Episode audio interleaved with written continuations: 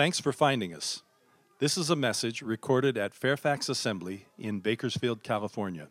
You can find out more at fairfaxassembly.com. I don't want to speak long today. In fact, all I want to do is talk to you about one thing hope. Hope. The dictionary definition of hope is long and convoluted and involved.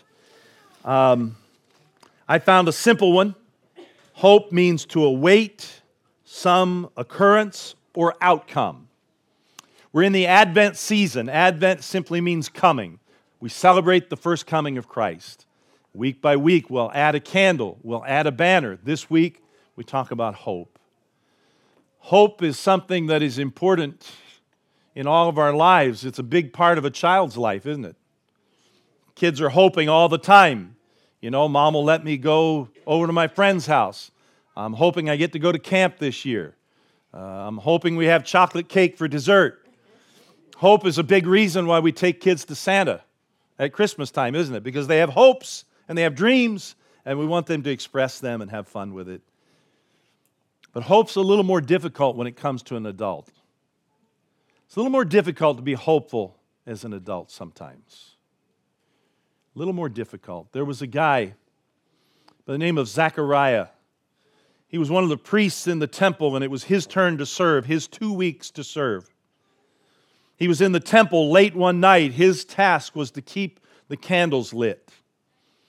And as he approached the holy place to light the candles, he's suddenly aware that there is an angel in the holy place with him. And the angel begins to speak to him and make all sorts of promises.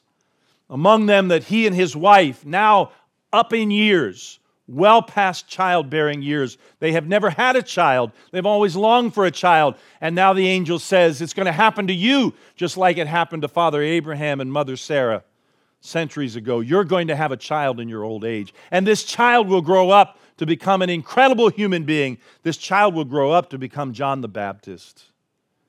He lists all of the ways that this child will be exemplary and be special. But he says, most importantly, that this child of yours, Zechariah, this child of promise will be a forerunner to the Messiah, to the King that's coming. You see, people had hoped that Messiah would come and deliver them and they had been hoping for hundreds of years. But for the last 400 years, they had not heard word one from God. The glory that filled the temple in years past for 400 years had not filled the temple. And the prophetic word that would come from the likes of Isaiah and Ezekiel, it had been silent for 400 years. The last prophet to speak, Malachi's last word, from the Lord was, Lest I come and smite you with a curse. It was not a cheery farewell. But for 400 years, nobody had heard anything from God.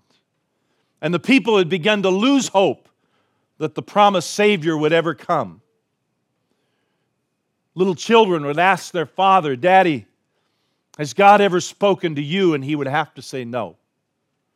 Did he ever speak to grandpa? No. Did he ever speak to great grandpa? No. 400 years had been silent from God. Until that night in that darkened temple when Isaiah, when Zechariah was going through the motions of lighting the candles, and he's visited by a representative from God, an angel, and God speaks to his heart and says, You'll have a son, and he'll be special, and he will be a forerunner to the promised Messiah. We sang about, Come, thou long expected Jesus. He's been expected for a long time, and now in the life of Zechariah in that darkened temple, there is a flicker of hope that it's finally going to happen because his son to be born will grow to be the forerunner. Forerunner. Take that little compound word apart. He will go before, he will run before, and he will announce the coming of Christ, the Messiah.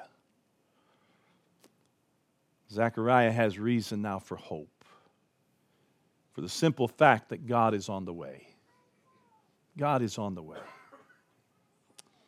I don't want to keep you long today, but I have to tell you something that happened to me on Friday. I went to see a friend that sometimes visits our church, Tino. Tino Liziola. Tino, sometimes you'll recognize him. I ask him to come and help because God uses him in great ways. He's been to the Philippines and Mexico, and, and he's a great servant of God and a great friend. But he was having back surgery. He had it the other day, Thursday. And so I went to see how he was doing on Friday at San Joaquin. And I happened to get there just as the therapists were doing their good work, and for the first time post op, getting him up out of bed. No small task for a serious back surgery.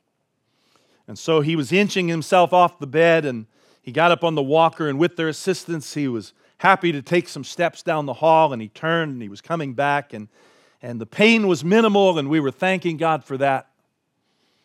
After he got settled into his chair, we talked for a while. I shared some scripture with him. And then before I left, I said, Tino, let's pray. Christy was there with him. And so together we began to pray that God would, would let his record, his recovery be record, and, and that there would be a minimum of pain and that everything would heal up all right. And in the middle of our time of praying, if you've ever been in a hospital when this happens, they called code blue for somebody on that floor. And it goes through every speaker in the place.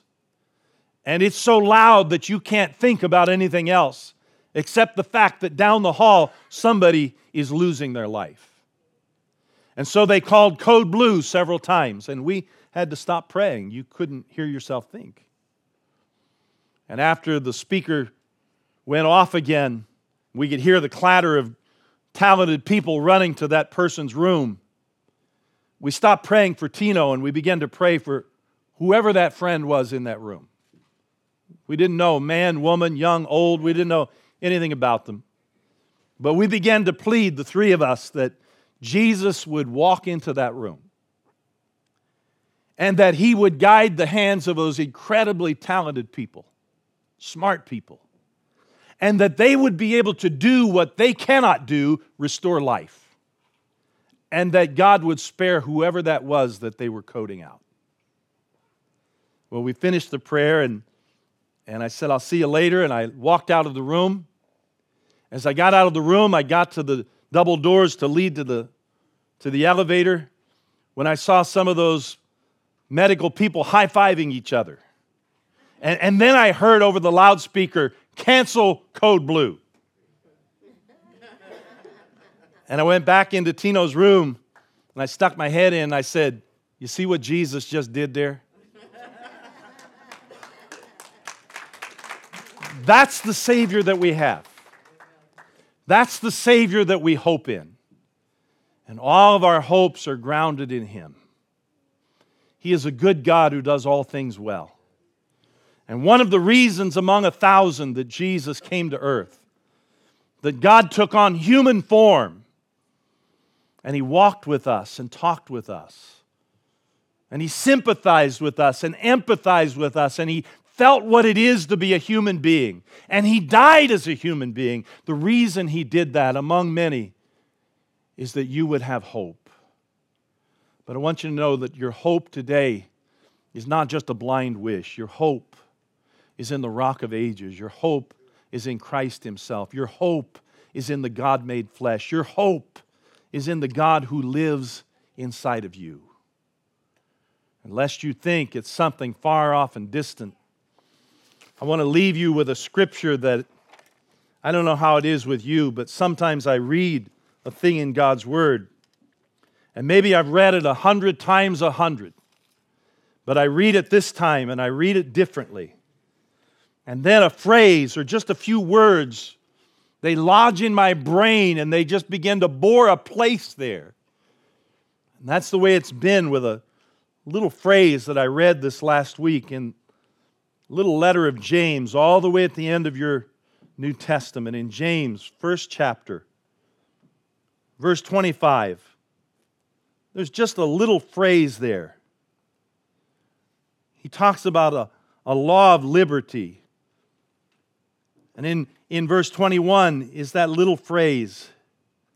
He says, Receive, listen, the Word implanted. The Word implanted in you. Jesus Christ is the Word. He's the most intimate expression of who God is. The Bible says, In Him dwells all the fullness of the Godhead bodily. He is God in human form. And He's been planted in each of us. So the thing that you hope for, it's already there. He's already closer than beside you.